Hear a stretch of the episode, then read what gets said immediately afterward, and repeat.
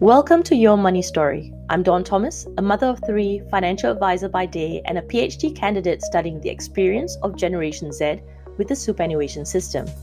This podcast provides a platform for stories that are underrepresented. Everyone's money story is unique. My guests are people who conduct their lives with purpose, authenticity, and are not afraid of being different. They stand out within their industries for being themselves. I hope their journeys inspire you to harness your own gifts and talents. I'm a believer of living your truth each day. Let's change how the story ends. We acknowledge the Whadjuk people of the Noongar Nation as the traditional custodians of this country and its waters and where this podcast is recorded on, stands on Noongar country. We pay our respects to Noongar elders, past and present, and acknowledge their wisdom and advice. The information discussed in this podcast does not take into account your personal and financial objectives and situation. Before acting on any information discussed here, you should consider its appropriateness, having regard to your objectives, needs, and financial situation.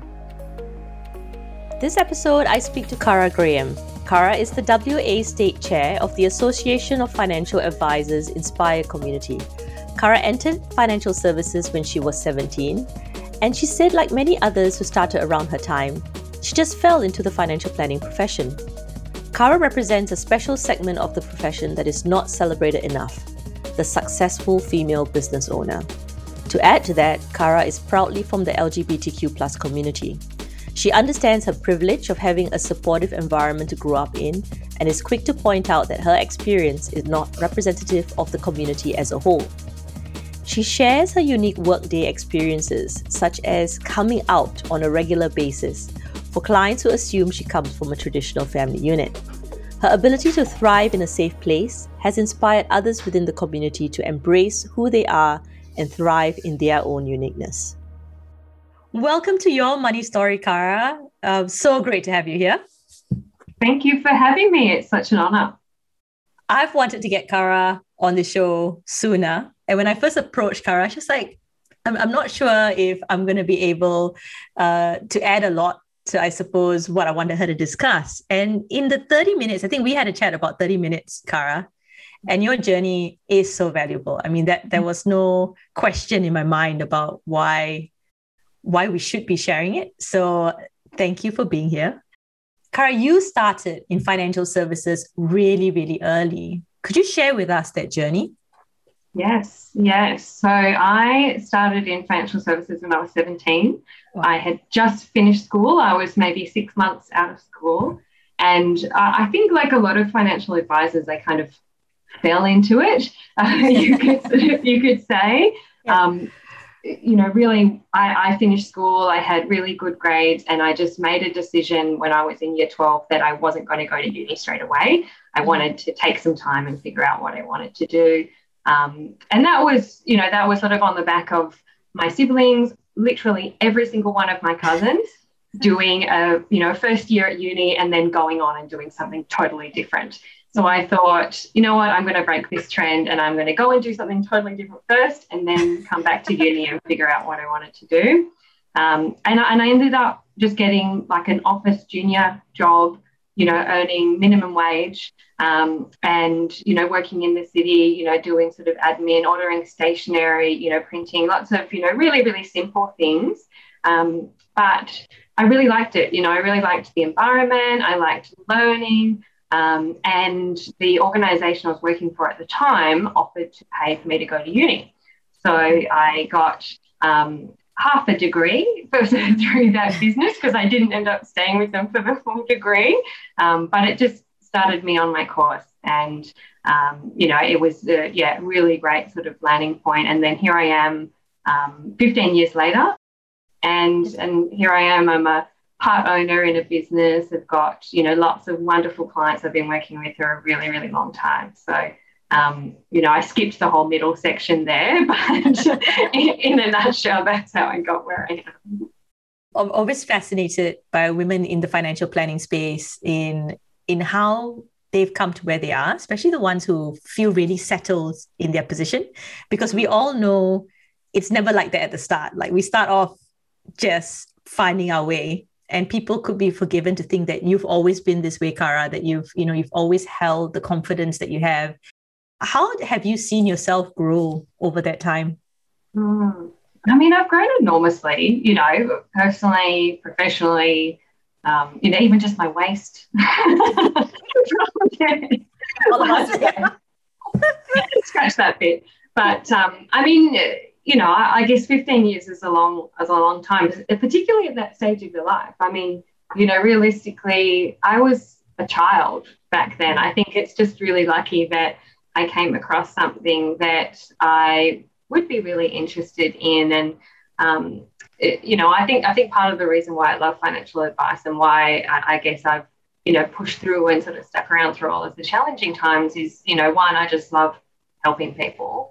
Um, and I love teaching people as well. Like my mum is a teacher, and I think I've sort of got some of those skills ingrained in me in a sense, you know, good like, you know, good study habits, you know, ways of explaining things, you know, even just taking notes using diagrams, um, you know, sort of demonstrating different information in a different way. It's just, um, you know, a, a just a, a, real passion um, from there. So, you know, I think um, I think that's probably yeah been a big contributor.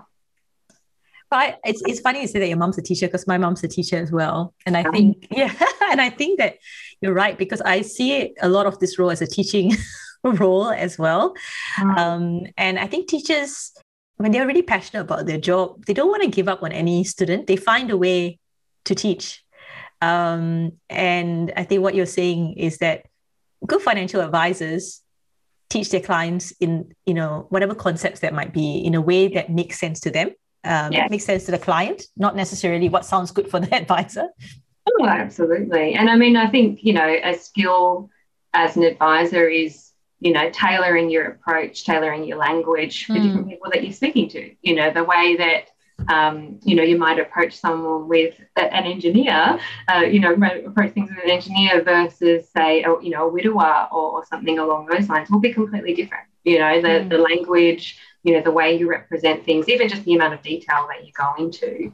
Um, you know, some people, if you go into too much detail, it's going to be overwhelming. They're going to get scared and they're going to run away. Whereas others will just really want to understand, drill down, you know, to the finite detail until they really absolutely get it from yes. there. So, you know, you need to be able to kind of curate your um, your presentation in ability, you know, in a way. What do you want your financial planning legacy to be, Cara? I mean, you're it's been a full-on 15 years, but arguably there are many more years for you mm-hmm. to leave an impact. But what kind of impact would you like to leave? I mean, ultimately, I just want to help people. You know, I want I want to make an impact in my client's life. I want them to be better off from the advice that I give them. Um, something that I've kind of realized about myself in recent years is that even though I'm a financial advisor, I'm actually not very motivated by money. It's, you know, it's not my main driver at all.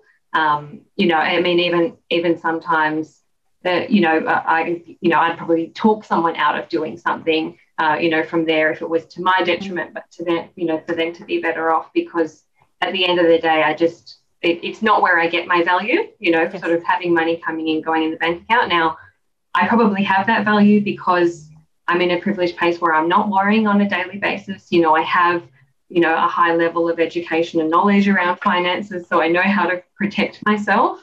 Um, but yeah, my intention isn't to make money. I guess it's really just to to help people. Like, I don't need to be rich, I don't need to be famous. I just want people, you know, my clients to live a better life, you know, and my family and my friends as well.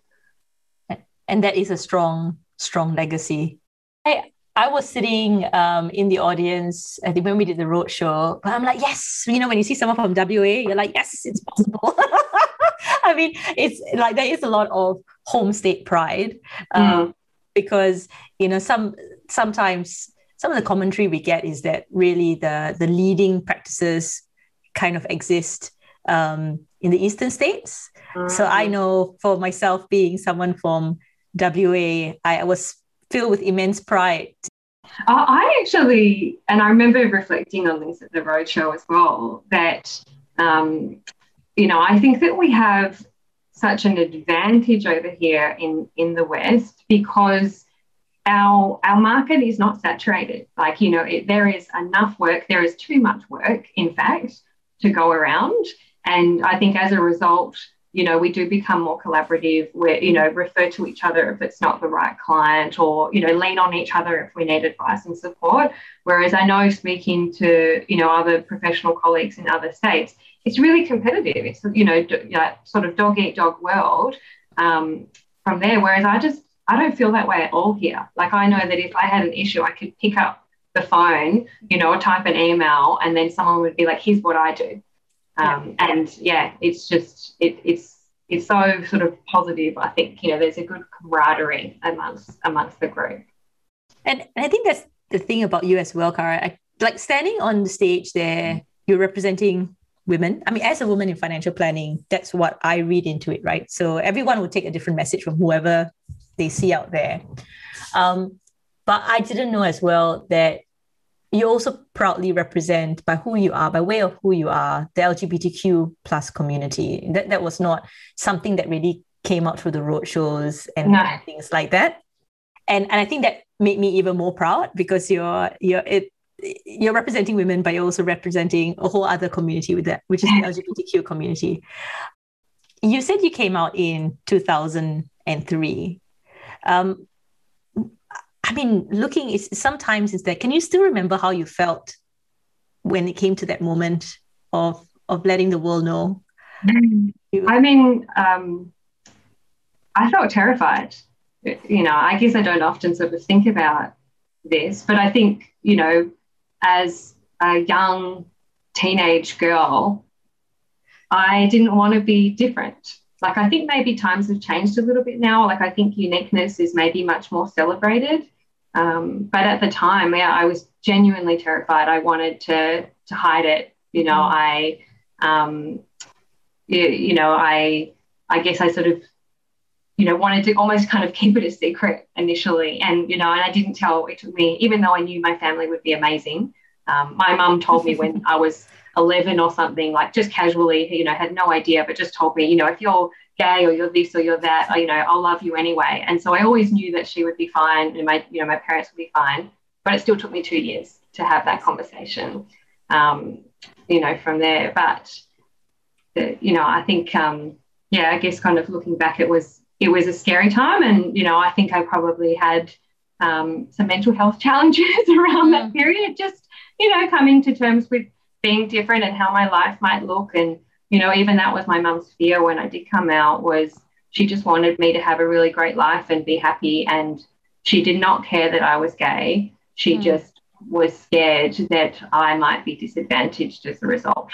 Um, you know, and wanted me to, you know, have a good support network and and things along those lines. And you know, and I'm so lucky that I had the family that I did because I um, you know, I, I just I have so much privilege in this space, which is, you know, again why when you asked me to, yeah. to sort of represent this community, I felt I felt kind of insecure because I've had such a such a privileged life and such a privileged experience. Like I just haven't had to experience, you know, the, some of the challenges and discrimination and oppression that I know a lot of my friends have, have had to. Um, and you know, the the LGBTQ community by its nature is incredibly diverse. Mm. You know, we we come from all kinds of backgrounds. Um, you know, we have all sorts of interests. You know, even just you know the colours of the rainbow in terms yes. of what sexuality means. You know, everybody is sort of very unique, and um, yeah, I guess I just sort of felt like there's a, a lot of responsibility representing this community because of that uniqueness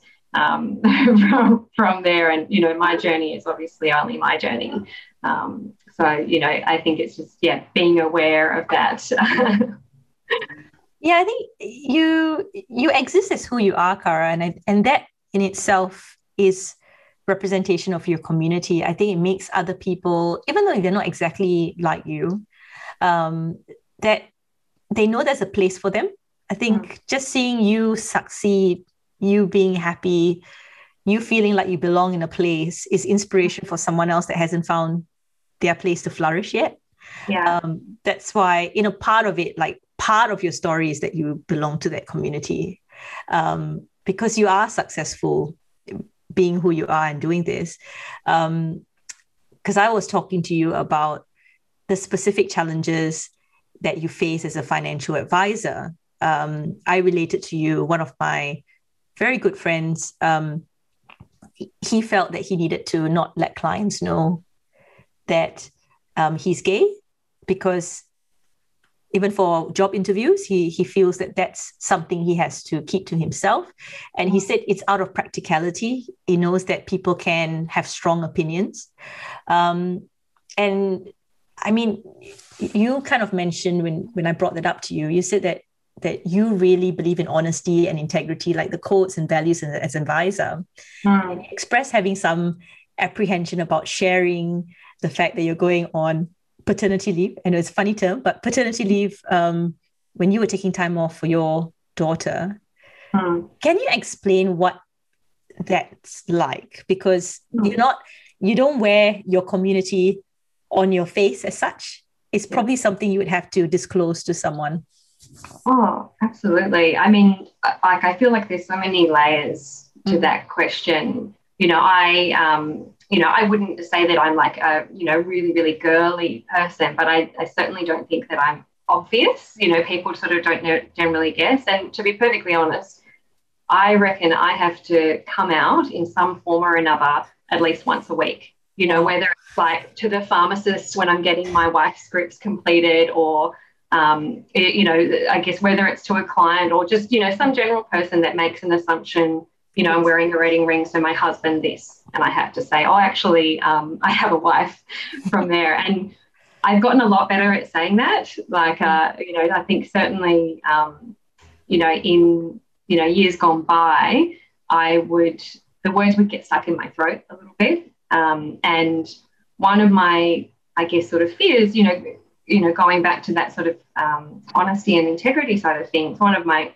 fears is that I would never want a client to think that I misled them. Mm. You know, I would never want a client to think that I kind of deliberately withheld something or lied, you know, lied in any way. Um, and, you know, I think by my nature, and I think a lot of, um, you know, LGBT people like this, we do, well, you know, some of us tend to be a little bit private. You know, I don't necessarily introduce myself and say, Hi, I'm Cara Graham, I'm a lesbian you know like that's that's not yeah. how i identify myself.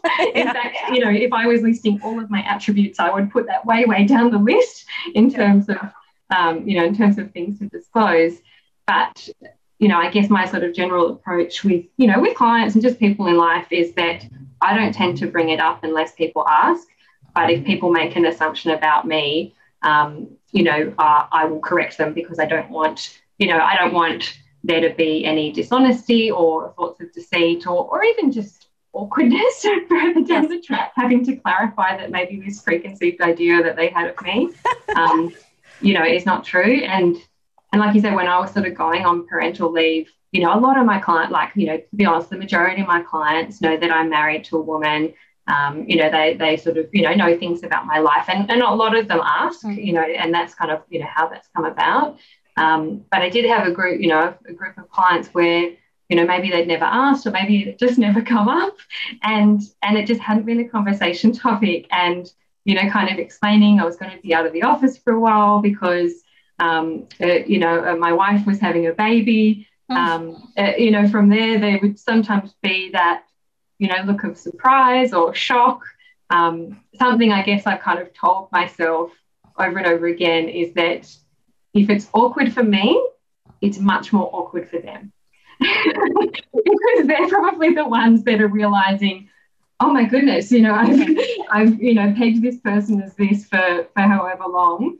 Um, you know, and and you know, I have had some awkward interactions with clients, but you know, luckily, um, you know, nothing, you know, nothing awful. You know, I haven't had anybody be outright um, you know, really, really, you know, discriminative to me, you know, well, not as sort of client wise anyway, um, from there. So, you know, and I think generally, and you're such a great um, role model for this, is, you know, showing your true colors and your interests and your, you know, what you take pride in. You know, clients do really like that, you know, and, um, you know, since sort of coming out to clients or since, you know, coming out as a mother to clients as well, because you know, when I tell people I'm a mother, especially when my daughter was really young, the first thing they do is they look at your tummy and they go, oh. and then I sort of almost feel the need to explain, like, oh no, I didn't give birth and this, you know, and sort of fill in the backstory um, from there. But, you know, I've had so many nice conversations with with people around it and, you know, again, clients that maybe I didn't wasn't as close to. Um, you know, when we catch up now, they're, you know, how's your daughter? Show me some pictures. What's she doing now? And, you know, it adds another element into I guess just the bond, you know, and that closeness. Um, you know, you would know, no doubt, like obviously our clients, you know, they need to be really vulnerable at times. You know, sometimes I feel like we basically just strip them naked and then ask about, you know, uh, ask about, you know, this Correct. mark here and that mark there. And, you know, I think it's really important to make sure that it is a safe space. And again, being vulnerable just proves that, you know, it is a safe space. I'm sharing about myself, you know, not making it about myself, um, but uh, but you know just just showing them who I am and you know my my honest um, you know my honest self from there. I I think about um, what it must be like for you to have to kind of anticipate the conversation. Like part of you kind of know what's coming once you blurt it out, um, and then. Uh, like you say, it's on a, a weekly basis that you you have to come out. Like that's, I think, like a number of people won't even understand what that what that's like because who who they present themselves to be they might be fitting a lot of the assumptions that are already there so mm. i i can't even imagine Cara like having to explain you know something that's so natural for you like you yeah. know yourself 100% yeah because of all these assumptions that people just make on on anything like you, you yes. know that that you're having to kind of go actually um, actually, yeah, actually, actually, like you almost need a T-shirt that just explains it all. So you, just... you know, I, I realized a long time ago that's why a lot of gay women have short hair, or they might okay. dress a certain way, or they might yeah. do a certain thing. It's because then that is their way of telling the world, mm. rather than having to have these conversations over and over and over again. Yeah. Um, and you know, even, this is I, you know, this is sort of slightly embarrassing, but you know, maybe about 10 years ago, I found myself single and wanting to meet someone. So I cut my hair really short because I was sick of, you know, going out yeah. and people just assuming, you know, I was, you know, I was there with people and not there yes. for me. Yes. Um, and you know, and and sadly, it worked. oh, sadly, that's how you got your wife. no, it wasn't my wife. It was someone else. We were so, okay. Good. Okay. well, I mean, but that's really interesting. Yeah, because yeah, I mean, you you brought up a point that I didn't even really think about that you you you're, you're almost falling into the stereotype which you're not to make it mm. easier mm. to be associated with what the greater public perceive, right?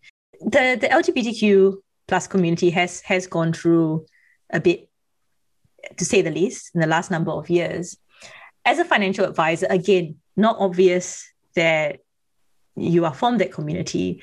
When the marriage equality debate was happening, did it expose you to a lot more unfiltered discussions around that than you would have? I mean, how did you cope with that, Cara? I mean, firstly, yes, it absolutely did. Yeah. Um, you know, and again, I guess sort of reflecting back on you know the amazing amazing privilege that I have had that you yep. know my family and friends have always been so accepting of me. Um, you know, I just haven't always been exposed to a lot of that discrimination, and then suddenly it was something that was you know in the media on a daily basis. Um, you know, my wife had a really bad experience one day when she was at work um, you know, all of her colleagues knew that, uh, you know, we were together. They knew at the time we were engaged. And there was a group of them, all men, that were saying, um, I'm just going to, I'm just going to vote no so that they shut up about it because I'm sick of being told to vote yes. Mm-hmm. And, you know, she um, called me in tears, you know, called me in tears going, you know, these people know me, you know, they know my life and they're still having this view um, you know, and other other sort of situations sort of similar to that. But I mean, if I'm, you know, if I'm being perfectly honest, it was a really terrible time. Okay. Um, you know, I, um, you know, I cried a lot. You know, I had to kind of cut myself off from the news and the media because I just, you know, it made something that in my mind, like, you know, being gay, having the same rights as everybody else. Is not a political issue. Like it's a human rights issue, and um, you know, I I I just sort of hated the fact that you know people sort of felt like it, they could just be so um, discriminative in an open setting. You know, it kind of brought it to the front and it made it okay, and it's just not. Um, mm. So, you know, even the day when the vote happened, um, you know, some of my colleagues kind of rushed up to me and said, You must be so happy. And, you know, one of my thoughts were, you know, it was only 61 or 62%. Mm. And, you know, another sort of, I can't remember the figures, but it was like another 20% didn't even vote. And I just thought, that's more than 50% of the population don't think I should get married. And, um, and I was heartbroken. Like, I just thought, I just thought, you know, even though I guess maybe the, the stats are kind of insinuated it would sort of fall like that, but I just thought it was disgusting. no, I it, it is correct. You know, for so many reasons, as in one level, it's it's rejecting who you are, right? And there's nothing wrong mm.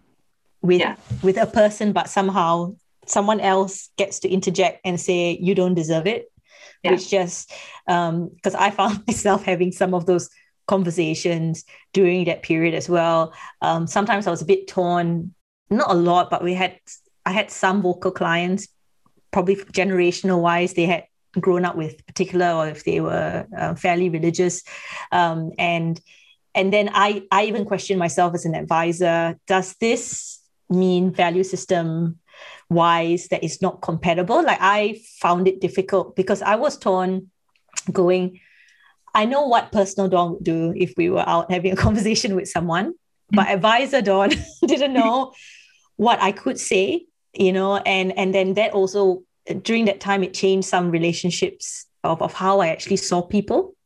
Mm. Because because yeah, like people assume um they assume that I've got nothing invested in the yeah. marriage equality debate. I'm invested because it, you said it's a human rights issue um, I've got children and I talk to them about the fact that they could marry someone of the opposite sex, someone of the same sex, you know, they they and I say gender's identity, like we have these discussions even when they're young. Yeah. Um, and that's amazing. Yeah. You know, that's you know, it's one of those things where I think sometimes people think like, oh, you're having those discussions, you're going to um turn you know, sort of push them. Yeah, you're going to turn them, push them down that path. But it's literally it's just making a safe space for someone to say, you know, I feel different, you know, or I feel differently, or I'm not sure how I feel.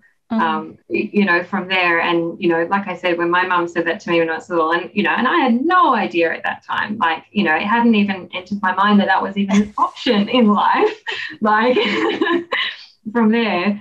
But you know, I always had that in my mind. You know, I always knew that I was going to be accepted. And mm. I think it's so amazing to just, you know, be forthright in those conversations, uh, you know, uh, and just be open, you know, whether it with, you know, with your family or your friends or whoever it might be. And they can just know that they can just always be themselves, you know, and you might not necessarily, you know, it's even uh, in other contexts, sometimes you don't necessarily, um, you know, like the decisions that, say, your mm. friends or your family are making but it's their life. You know, right. you're there to to support them.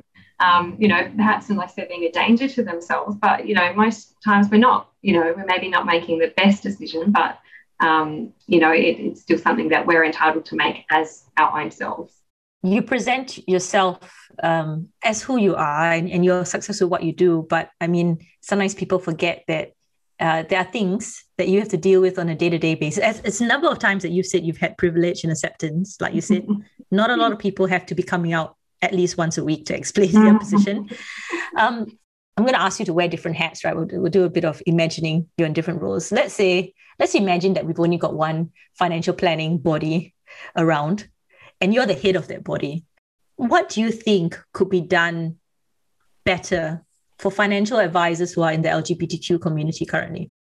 Having it as uh, a, a, place where you can be open, and you know whether this is for advisors or whether this is for workplaces, mm. just letting them know that they can be themselves. You know, from that top level, supporting events, supporting initiatives. You know, having um, uh, you know, a staff, you know, I don't know, a staff event that, you know, you go to a pride parade together or yeah. go and see an LGBTQ movie at, you know, the, um, you know, there's always movie, um, film festivals sort of every year. Um, like I know uh, just in the business that I'm in, we've had two staff members over the last 10 years that were gay and mm. were not out. And, um, you know, both, you know, now out at this sort of yeah. stage, but I had both of them independently tell me that, you know, when they first started and they heard me at the time talking about my wife as my girlfriend and just being really open about it and, you know, normal, you know, just talking about our normal life, you know, not making a big show and dance about it, but just being a normal person with a girlfriend. And they both said to me independently that, you know, they just really admired that. And it was, you know, it, um, you know, gave them a lot of courage. And, you know, and again, then they knew when they were ready, they were going to be accepted in that workplace, mm. um, you know, from from there. So I think, you know, just having that as a safe space, you know, not making assumptions, um, you know, even like, and, and this can sort of go as far as when you're dealing with clients and things as well, like not just assuming talking to a, you know, a female on the client on yes. the phone and assuming they have a husband, you know, talking to a male and assuming that they have a wife, but just sort of using more neutral type, neutral terms, um, you know, and on, you know, any forms or questionnaires, again, you know, just having that as an option, you know, from there. I know certainly, um, you know, in other forums and things that I'm a part of, you know, using gender neutral pronouns is, you know, becoming much, much more of a, of a thing. Um, and you, know, and, and again, again, that doesn't directly affect me. And I'll probably come out as far as to say as I don't feel like I fully understand it. But you know, if I'm not there as judging my lack of understanding, I'm just yes. acknowledging, you know, it's not something I've experienced um, uh, you know, from there and just accepting that, you know, they are who they are and I am who I am and I probably have something to learn, um, mm. you know, in this world as well. So, you know, you, we don't need to feel threatened by people that are different to us. You know, they can just teach us something from there. So, um, you know, yeah, I think just, you know, openness, not making assumptions, um, just goes a long way. You know, I feel like people make assumptions about me day in, day out, and most of them yeah. are wrong um, from there, you know, and I find, you know, and I find myself, you know, really sometimes you just have to be more conscious in your mm. conversations, you know, particularly say, I do work a lot with engineers, um, you know, that's sort of a bit of a, um, you know, a niche that I work in. And again, engineers, they always come up within financial advisor talk because they do have lots of similar attributes in, in terms of, you know, certain tendencies. But I can't assume that they're all the same person of it. They all have the same things yes. that, you know, make them tick because each of them is an individual, you know, they've had different experience, different cultural backgrounds, um, you know, to learn different lessons. And so we just need to face, you know, whether it's the LGBT community or female community or whatever mm. it might be, just with an open mind. Um, mm. You know, I think that's the main thing. Brilliant. I think we need you to to get out there and just you know, spread the magic and love. Uh, because I think you've you've mentioned safe space a lot, and I definitely agree with that. I think it, it, it, it seems to be like it should just be a human right to be able to feel safe in the space that you're in, and yeah. um, uh, and that's not always the case for mm. everyone. Um, we haven't even talked about how you are perceived being a woman within the financial planning industry. Uh, you know, 20% um, of financial advisors are women.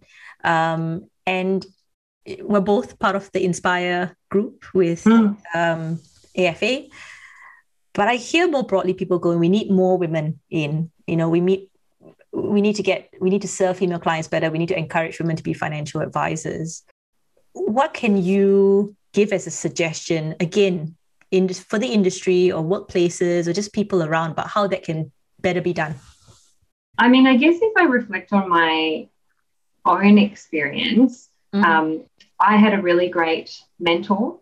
Um, uh, Olivia Maragna from Aspire yeah. retire. So she was actually the AFA Advisor of the Year back in 2012. Um, she was my she was my mentor, sort of around sort of 2011, 2012, and um, you know she was just such an in- inspiration. You know, I, like you know she was just amazing, bubbly personality. You know, she was very successful professionally. Um, you know, she was she was just a beautiful person and you know she had a lot of sort of wisdom to give and i think maybe reflecting on that um, you know that sort of learning and experience maybe what we need to do is is us women that have been in the industry for a while we need to do more mentoring you know and we need to really bring up that that next generation um, from there and I, I, you know, Olivia is based in um, in Brisbane. You know, I'm in Perth, um, and you know, really the reason why we sort of ended up kind of you know working with each other was because I just didn't, I didn't have a, a strong female role model within my business. You know, Olivia stopped being my mentor probably you know eight or nine years ago, but you know, we still. Um, you know, we still see each other from time to time, exchange a message, you know, from time to time, and just kind of check in with each other. Um, and you know, and I still aspire, you know, I still look up to her and aspire towards her. And I think it's just, you know, like I guess it's like with um, you know anything sort of LGBTQ, it's just that representation.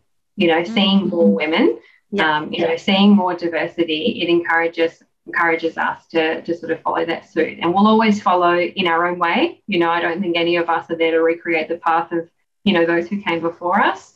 Um, but, you know, we can sort of you know, see how they did it and maybe how we want to do things slightly differently from there. So, um, yeah, certainly, I guess, kind of just having more representation. And, and you know, I'm not, other than sort of people within my business, I'm not currently mentoring anyone. And maybe my challenge is I feel like I don't have enough time, but maybe I need to, um, you know, bite that bullet and realize I'll never have enough time. but, but, you know, it is important, you know, and it's important for the profession. And I just think, you know, as women, we have so many great skills to offer. You know, we we just look at things in a different light. Um, you know, and different clients need different things. You know, I always sort of you know sort of think that I'm not the advisor for everybody. You know, not mm-hmm. everybody suits me, and that's yes, fine. Yes. You know, I suit certain types of clients, and then if we have a really good professional relationship, then we're going to achieve really good, really great things together. Whereas if we're not the right mix, then we might only achieve mediocre things together and that's that's not really my my tag mm. You know the representation piece will will let other women coming into the industry whether or not they decide to be financial advisors or not they go, go into paraplanning or practice management but they know that um, women can be totally kicking goals and mm. really helping and following just totally being awesome, just being themselves. Yeah. Um, because nobody wants to come into work and be somebody else. I think the moment that you can just come in and just use who you are as being the, the best attribute of like the best skill set, it's just you. I think that is so inspiring for people who, I, I, you know, if they haven't found their environment, their safe space, yeah. they're not going to feel it. They're not going to see what it's like. But when they see someone like you, Cara, who's who's found it, um, not to say that they're not challenges that happen from day to day. I think that helps younger women coming through set a goal of where they want to be. You know, it's like any role role model in life. Um, mm. You know, it's it's something to aspire towards. It's something to aim for, and you know, even if you don't quite get to to that initial goal, you know, you at least you're just moving forward and making progress and wanting to be a better person, you know, just continuously learning and evolving. Isn't that what life is about? yes. Um, you have so much of wisdom. So mm. I'm going to ask you to impart even more wisdom to our listeners. Whether it is to do with money or careers, do you have three mm. tips for them to just help them move forward? So, so things that you've learned to help you just move forward towards your ultimate goal that you've set yourself?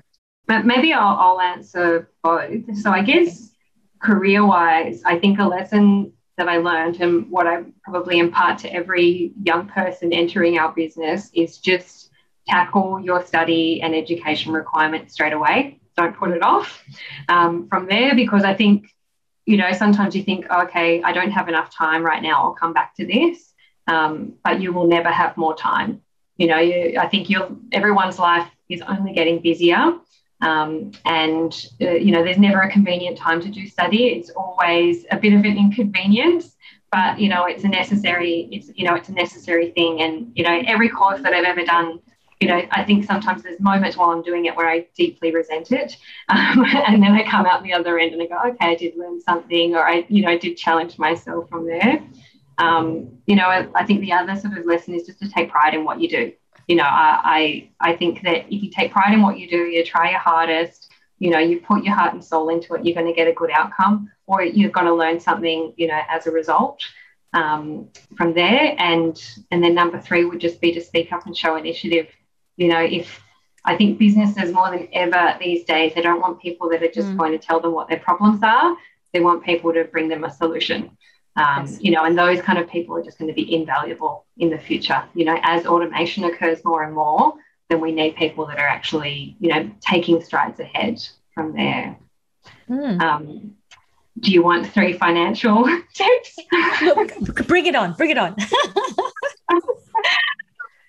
I, I think, um, you know, predominantly, you know, the biggest tip that you could give anybody is just don't put your head in the sand. You know, um, you know, a, a, man, an inheritance, a lottery win, that's not a financial plan.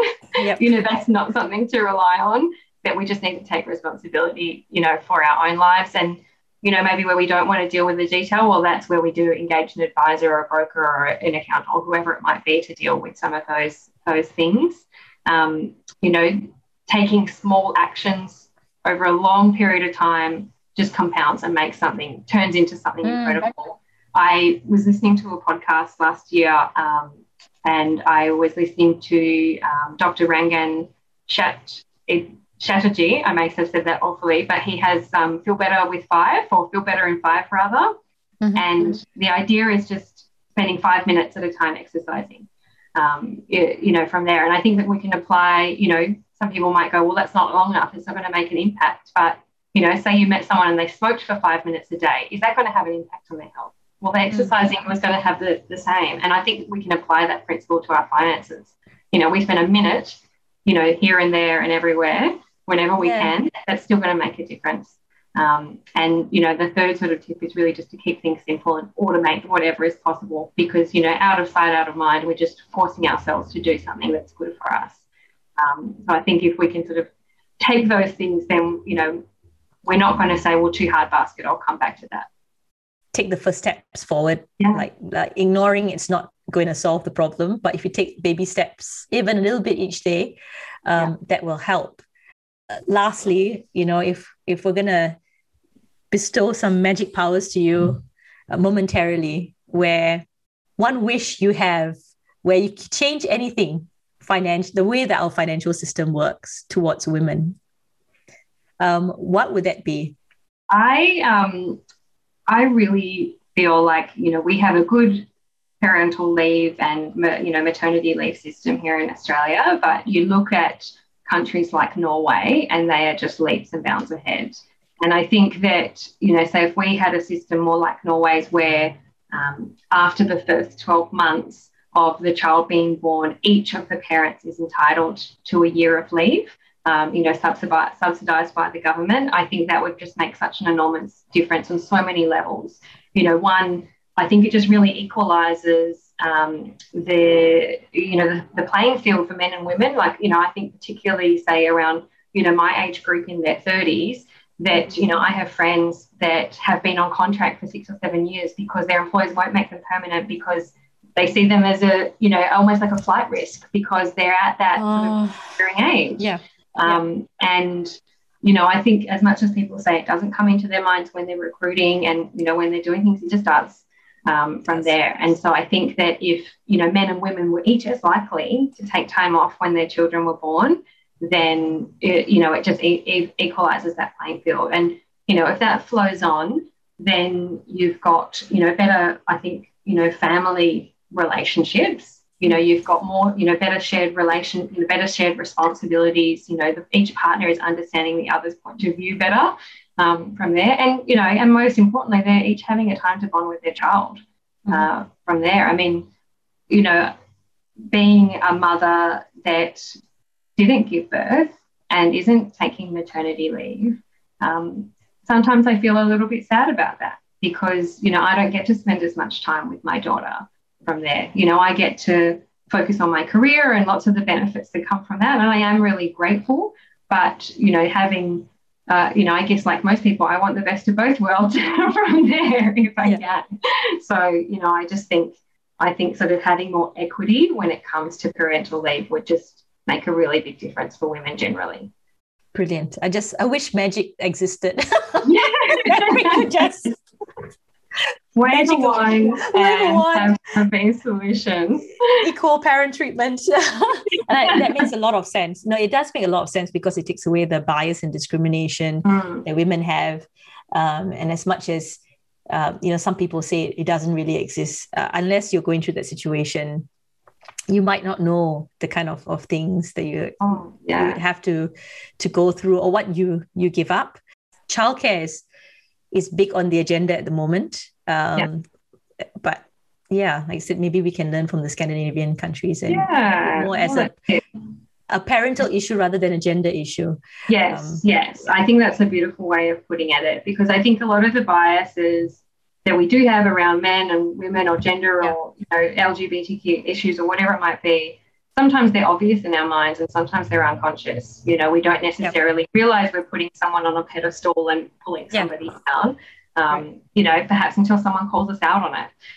from there. And then maybe a lot of people, our natural instinct is to then to get defensive from there. So, you know, there's like a cultural shift um, that would need to happen at some point. So hopefully, you know, we can follow suit and learn learn from learn from some of um, our, our neighbors around the world. Oh, you've been absolutely brilliant, Cara. Thank you for trusting us, the the Your Money Story family and, and listeners with your story um, because it, it's an important one to tell. Uh, and thank you for being just an awesome role model within our industry as well. Oh, wonderful. Thank you. Thank you for having me and, um, and yeah, letting me be vulnerable in this safe space. Subscribe now to be notified of new episodes. Let's change how the story ends. The information discussed during this episode includes strategies that are general in nature. As everyone's situation is different and the information discussed does not take into account your objectives, financial situation, or needs, you should always seek personal advice with regard to your own personal circumstances.